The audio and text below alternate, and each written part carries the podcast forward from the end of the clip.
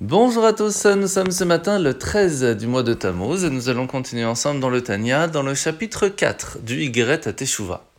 Alors petit résumé sur ce qu'on a appris déjà sur la Teshuvah. Premièrement, lorsqu'une personne fait une certaine erreur, il peut y avoir différentes façons.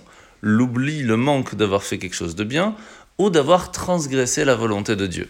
Par rapport à cela, quand quelqu'un veut faire Teshuvah, veut se repentir, veut revenir vers Hachem, eh bien, il y a deux choses à voir. La première, c'est effacer l'erreur commise, et pour cela, on va voir, il y a différentes façons, comme nous l'avons déjà appris en partie.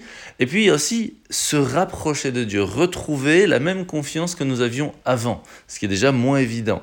Et pour cela, eh bien, même si cela ne fait pas partie intégrante de la Teshuvah, il y a le fait de jeûner, le fait de montrer à Dieu que nous sommes prêts à prendre sur nous quelque chose de plus, le fait de faire Ahavat Israël, d'aider son prochain, de faire de la Tzedaka, de donner une partie de soi, c'est ce qui va nous rapprocher de lui. À partir de là, nous avions expliqué hier que le mot Teshuvah veut dire Tashuv He, ramener le He à sa place. Qu'est-ce que cela veut dire? En fait, dans le nom de Dieu, Yud, après le He, après le Vav et après le He, il y a deux fois la lettre He. Le premier He, c'est ce qu'on appelle la Teshuvah Ilaha, la grande Teshuvah. Alors que le second He, c'est la petite Teshuvah. Pourquoi? Il faut savoir que de façon générale, lorsqu'une personne veut demander pardon et se rapprocher de retour vers Dieu, il n'y a rien qui peut l'empêcher.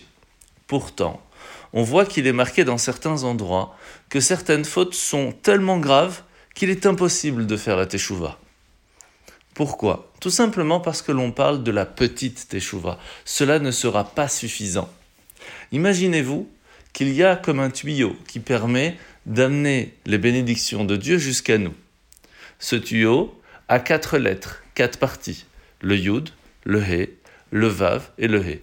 Lorsque l'on fait une bêtise, le hé bouge un petit peu, ce qui va empêcher la bénédiction de passer, ou en tout cas la bloquer pendant certains moments ou la filtrer. Plus le hé bouge, plus c'est difficile. Lorsque nous ramenons le hé à sa place, cela nous permet de nous rattacher à Dieu. Il y a certaines petites bêtises qui vont faire bouger le deuxième hé, qui est plus facile, puisqu'il est plus proche de nous, de remettre à sa place. Et donc une petite échouva sera suffisante. Lorsqu'il y a des fautes qui sont plus graves, cela pourrait couper quasi totalement ce lien avec Dieu et même malheureusement à un certain moment nous enlever la possibilité de vivre. Comme on l'a vu dans les générations précédentes, où au temps du temple, une personne qui faisait ces fautes graves pouvait partir de ce monde avant 50 ou 60 ans. Et c'est pour cela que nous allons apprendre aussi comment faire cette deuxième teshuva qui nous permettra de retrouver cette vie qui nous donne la possibilité de vivre dans ce monde, mais aussi dans une vie spirituelle. Alors, il y a une question qui reste. Quelle différence entre les générations précédentes au temps du temple et la nôtre, que même en faisant de très fautes très graves, nous pouvons continuer à vivre ici même? La mitzvah de ce matin, mitzvah négative numéro 256. L'interdiction de faire de la peine, de faire souffrir un orphelin ou une veuve. Mitzvah négative numéro 301 c'est l'interdiction de dire des choses sur d'autres, de faire de la médisance. Mitzvah négative numéro 304, c'est l'interdiction de se venger. On ne peut pas dire à quelqu'un tu m'as pas prêté, moi aussi je te prête pas.